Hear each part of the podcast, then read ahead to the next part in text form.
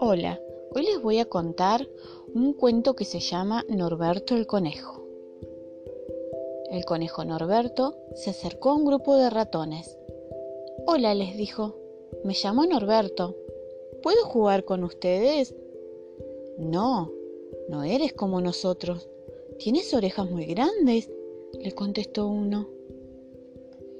El conejo se anudó las orejas alrededor de la cabeza e insistió. Ahora soy como ustedes. ¿Puedo jugar? No, no comes queso como nosotros. Norberto probó un pedacito de queso y aunque no le gustó mucho, se lo tragó. ¿Y ahora?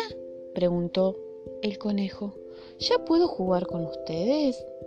No, porque eres un conejo y nunca serás un ratón.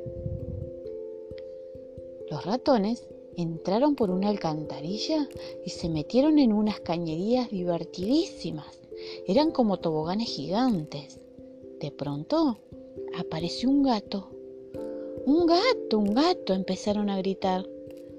El gato agarró de la cola a los tres ratoncitos. Gato, ¿quieres jugar conmigo? preguntó el conejo Norberto, que los había seguido. ¿A qué no me alcanzas? Eres muy lento. Eso no es cierto, gritó el gato. Yo puedo correr más rápido que vos. El gato soltó a los tres ratoncitos y corrió detrás del conejo. Mientras tanto, los ratones escaparon. Al día siguiente, los ratones fueron a buscar al conejo y le dijeron, Norberto, ¿quieres venir con nosotros a la tubería? Yo no soy un ratón, respondió con tristeza. No, pero gracias a eso nos pudiste salvar del gato.